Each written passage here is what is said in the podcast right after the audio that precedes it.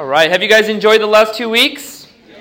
Amen. I just want to share a couple thoughts with you and then we'll close. We may have a question and answer session if you'd like to stay behind. Why don't we bow our heads for a word of prayer? Father in heaven, thank you again for this time. Thank you, Lord, for all that you taught us the last two weeks. And God, we are praying that you would continue to instruct us. You said, Blessed is the man who you instruct. And so, Lord, we pray we'd always be learners at your feet. In Jesus' name, amen. You know, it's very interesting. When you're reading the scripture, you find a pattern that develops. When you read about creation, you find that God ends creation with this marriage ceremony that takes place with Adam and Eve. When you see the work of redemption, the very first thing Jesus goes to, the very first place he goes to, right after he's baptized, he goes to a marriage. And then you read about glorification, and the Bible talks in Revelation about the marriage supper of the Lamb. And so you see that anytime that God is in a phase, a major phase of working with humanity, whether it be creation, redemption, or glorification, he seems to signify something very special by a marriage activity. What's very interesting is this God honors marriage. Amen? He loves marriage and he blesses marriage. And especially when he is invited to be part of that marriage, he is going to take it to new heights and depths it couldn't have gone if it was not with him. You know, it's very remarkable. I was thinking about all the married people I know, thinking about their marriage and the way it's, it's been going. And it was very interesting. When you read John chapter 2 and Jesus shows up at a wedding, he helps out in the situation, and the master of the feast says something interesting. He says this He says, Normally, when I go to weddings, people bring out the, the best stuff in the beginning, and then they go to the, the decent stuff. But he says, This wedding is different because you brought out the good stuff, and it's only gotten better. When Jesus is part of your marriage life and your relationship, what you're going to discover is instead of it starting off really good and just sort of dwindling down or becoming like the rest of the world, just like the master of the feast said, it will have a very unique direction. It will become better. Amen? And then love will be unfolded and experienced in new ways if two hearts are submissive to the Spirit of God. I one time was speaking at a wedding, and I told this to these people. I said this I said, A good man marries the woman he loves. Amen? A better man loves the woman he has married. And I was trying to express this thought that love is to be a principle that is to be unfolding and extending and growing throughout the marriage relationship. And oftentimes, the feelings won't always be there. But it will be a principle that will be part of your existence together. And this relationship can glorify God more than probably any other kind of relationship that is earthly and human. God wants to bless you. And as you dedicate this to Him, He will lead and guide. Amen? My blessing for you as a pastor, a pastoral blessing is that you would find the right person. If you found the right kind of person, my blessing to you is that that would be an experience of you two coming closer and closer to God and reflecting His character. And I love what Josh says learning more and more about your own self and where you yourself need to grow or change and, and head into that direction of becoming more Christ like. Amen? All right, let's take the next few minutes, five minutes maybe, um, to do a Q&A to talk about things that will permanently affect the rest of your life. Any questions? Yes, about anything we covered. Otherwise, I just like, okay, you guys are ready. Any questions anybody has about something we covered? I've asked you a lot of questions. You ask me a question now. Yes.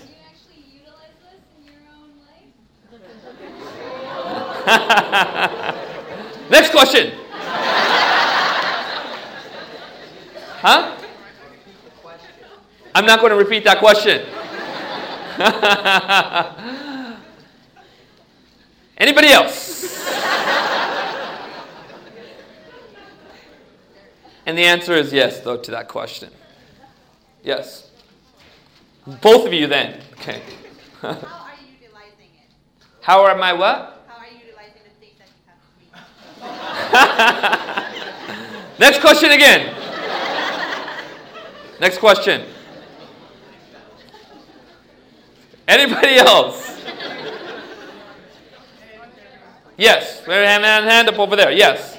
Would you recommend any other books, like for people to read who are maybe going into a relationship? Sure. Absolutely. The question is, would you recommend any other kinds of books? You know what? There's a variety of books out in the in the Christian world right now. You know, letting God write your love story, or I kiss dating goodbye. You know, here's the thing: you're not to base everything upon one book.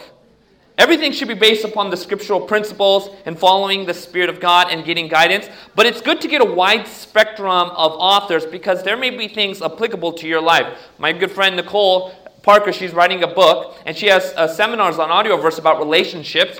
But she said the name of her book is going to be called Crawling in Love.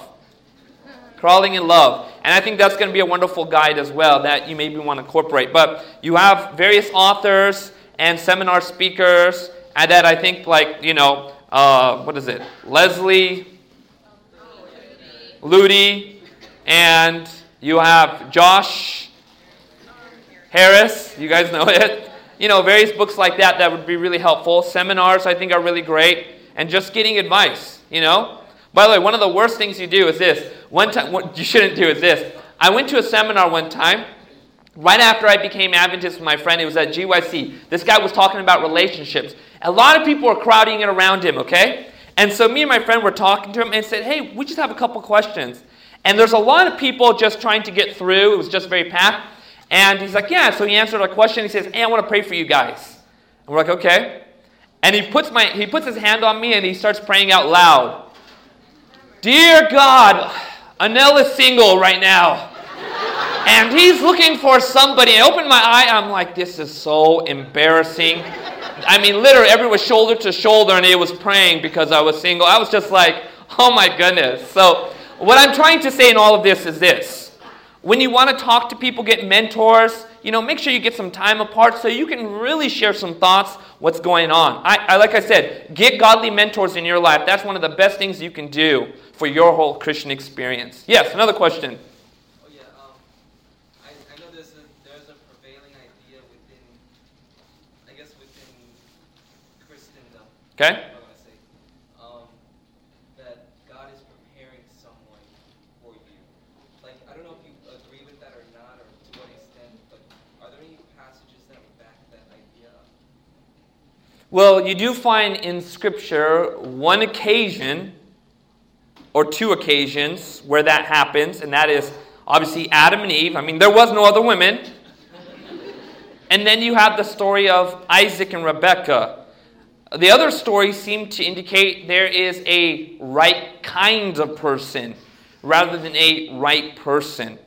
And I think that's more of a balanced outlook to have. There is a right kind of person because God doesn't want to remove your choice in the matter because He knows your choice is going to be a necessity in making that relationship work. And not just say, well, we're meant to be together, and regardless of how I treat you, this is the way it's going to be. You know what I mean? God doesn't want to remove that. So I really believe in this principle of a right kind of person. And that's why counsel is very important. In fact, it says in Messages to Young People, somebody asked, Ellen White, they asked her this question. They said, Hey, how, how should I decide this? And she said, Look, hey, she gave about three questions to ask that were guiding principles. You know, is this person helping me follow the will of God more? Am I helping them? Can we both serve God together? And then she says, in the fear of the Lord, move forward when these questions can be answered very well, which tells us there seems to be more of this kind of choice and this uh, cooperation with God rather than God just saying, this is the one, boom, that's it. You know what I mean? And I think that's a very healthy kind of outlook to have and a very balanced one. You know, if you want to go in life believing, hey, I know, you know, so and so, she's somewhere on the other side of the world, you're going to be looking for a long time. But you should have high standards, so. But remember, the right kind of person, I believe, is a more balanced and more biblical picture that is being put out. So, anybody else? Yes.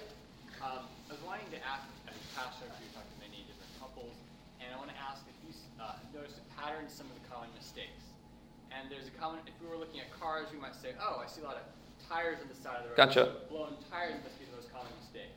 Okay. If you talk to a mechanic, the mechanic would probably give you a different answer because he knows the inner workings of the car. So, what phase are you talking about as far as the relation? Them getting together, them in the relationship, or them married? Getting together, how that starts off. So, your question is Is there any kind of patterns we should be aware of that aren't always uh, working very well for people who are getting into relationships? I'd say this a few of the things that I have noticed and seen is this um, is that they fail to take counsel. And oftentimes I've seen that those who fail to take counsel have higher chances of it failing. Uh, because they're not getting a third party, an unbiased opinion of what's happening. The second thing that I see too is there is too much, too, uh, too much of hastiness that's taking place. No offense, Josh and you know Jackie, but uh, that you know that was a blessing, and there were people who were surrounding them throughout that whole process as well you know, and they had mentors too as well. But I think hastiness is probably one of the biggest common mistakes. Too fast, too quickly. You know, oftentimes we're thinking to ourselves, man, but this is the right kind of person. You know, here's the thing if they're the right kind of person, it's going to be okay to slow down. You know, I mean, just think about it. I mean, what's, what's a, you know, a couple more months? You know what I mean? You're going to be spending 40, 50, 60, 70 years with this person. You know what I mean? If you guys can't wait like two or three months, something's wrong. You get my point? You know, and so, and I mean, and if you feel like, man, we're going to detach if we kind of extend it, something's wrong also.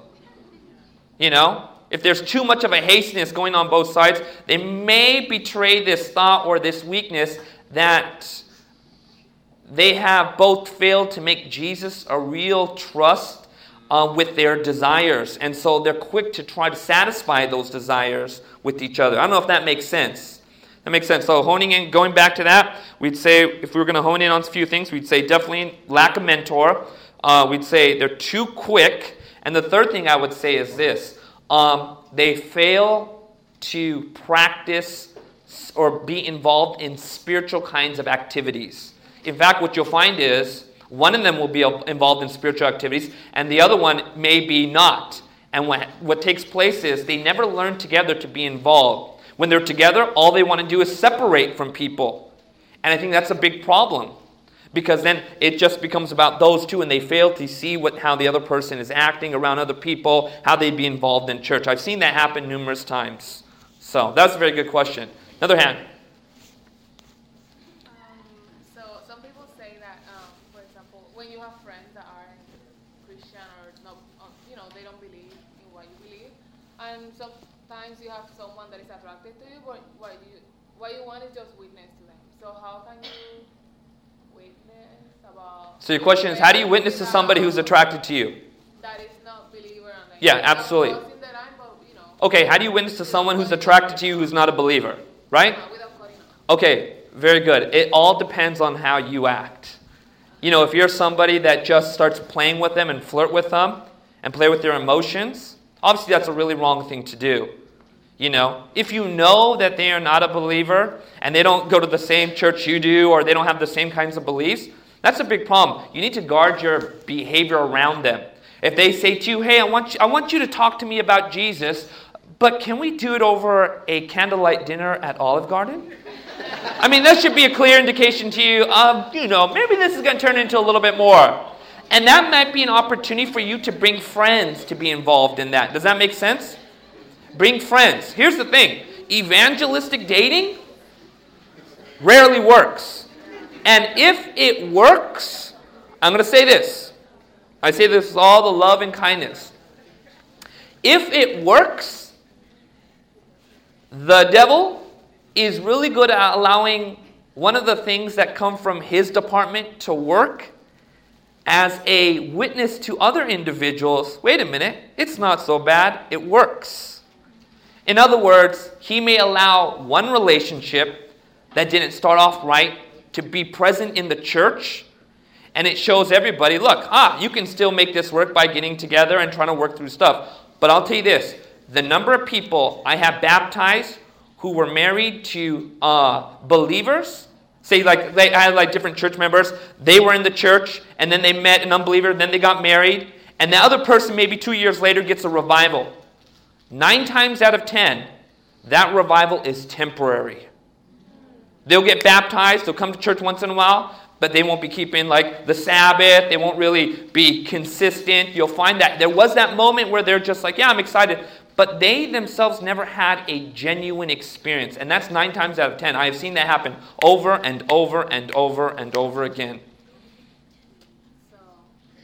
I would avoid it. Absolutely avoid it. so the answer would be more like just be, live your Christian, you know, your spiritual. life Absolutely. Keep boundaries. Healthy boundaries is key. I mean, if that person wants to spend alone time with you, make sure there are other people around, okay? I mean, seriously. If they're just like wanting to invite you into a dark corner, you know, to, can you please, let's study, you know, Ruth and Boaz, you know, something like that. You know, you should be like, huh, you know? I mean, it's pretty obvious when someone's attracted to you and they're starting to display a certain kind of behavior. When you start noticing that behavior, you know, don't be afraid from then on to use body language or other people to be involved in that, you know? Does that make sense? Because that's very important. Yes, question over there.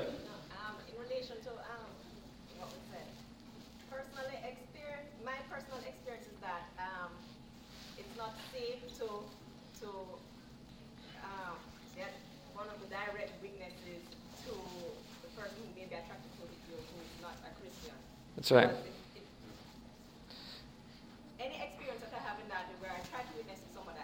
That's right. And you know what also happens? That's right. Yeah. That's right.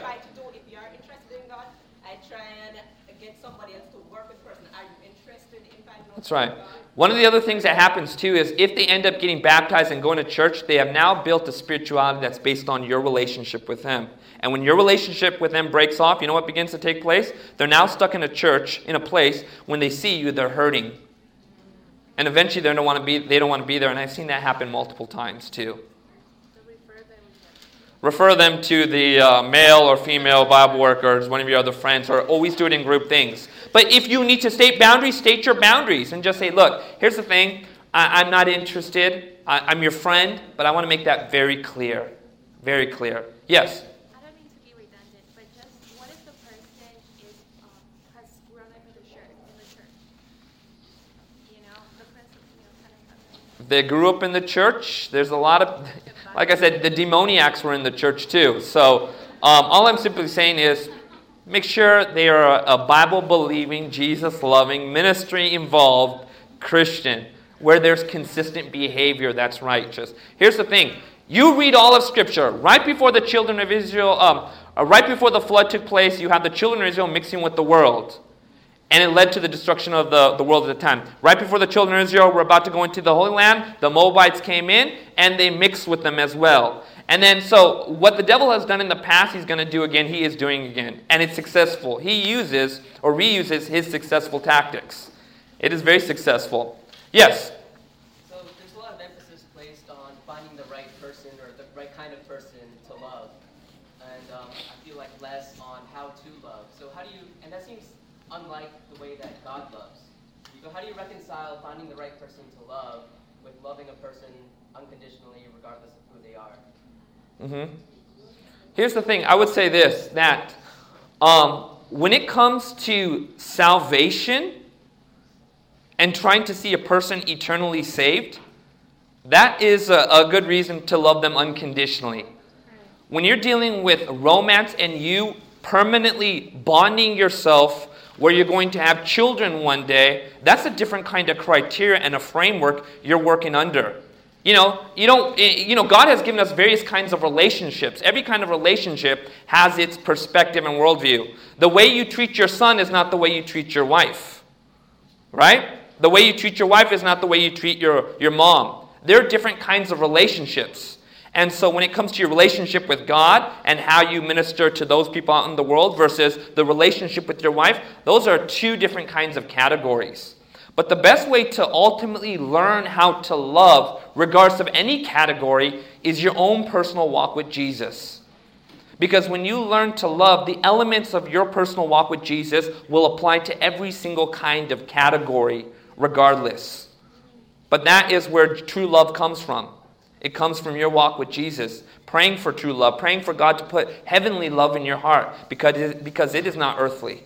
It is not earthly, but God can give it to everybody who wants it. Yes. Last question. Last question. Yes, you. Oh, I just wanted to say in answer to that, uh, love before the wedding is conditional. Love after the wedding is unconditional. ooh, I like that. Very good. Very good. By the way, he is a wedding counselor, a marriage counselor, not a wedding counselor. And him and his wife, they offer, um, really quickly, maybe at the very end of this, you can share what you're going to offer. So we'll make that the last question. Yes. Um, like you mentioned biblical stuff about unconditionals in the person, right? Yeah. Like the other person. But are there any things in the Bible that are like unconditional as far as like the timing in my life? Like, do you understand? Like when we should start? Like, are there certain unconditional things that should be, uh, we should be doing before, before that? Before the actual relationship? Yeah. Or when you're in the relationship? So before you start. Like, Before you actually found a person? Yeah. Things you need to do in your life as a single person? Yeah, like I, I think you addressed like um, you know like characteristics in our in ourselves, but like are there any specific non-negotiables as far as like the timing?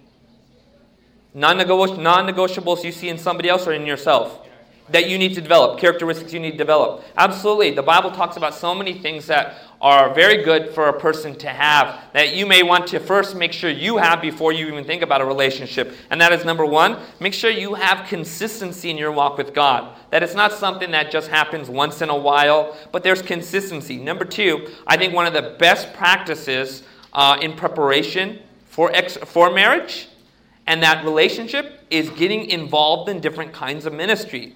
I mean, it really is. Because you're involved working with, you know, angry people, loving people. You're involved with every kind of spectrum of mind. You learn how to love those who don't love you. You learn how to reach out to people. You know, learning how to get rejected at the doors is good preparation for when you're wanting to meet that person, wondering how in the world am I going to win her heart? You see what I'm saying? Evangelism is the best preparation for marriage.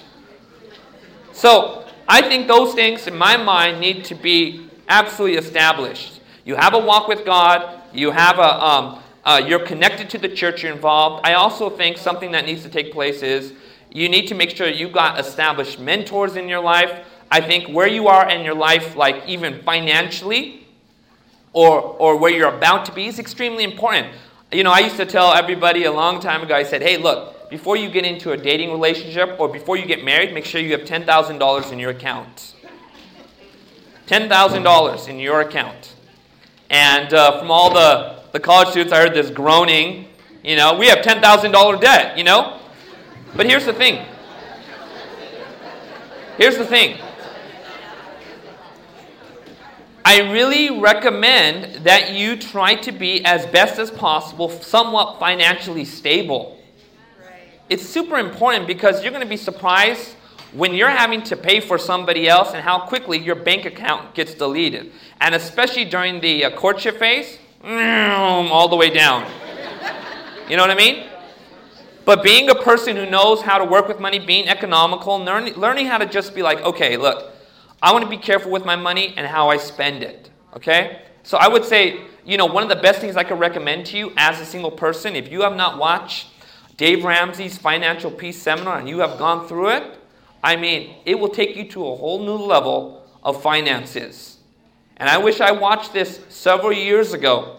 But as a young person, you can learn healthy biblical principles of being a good steward. I would totally recommend that, and that will help in having greater chances of success in your marriage walk. Hey, um, really quickly, gonna, I'm going to invite you guys up to the front. I want you guys to hear this. He's going to share something very briefly with us, but this is how you can continue learning and growing.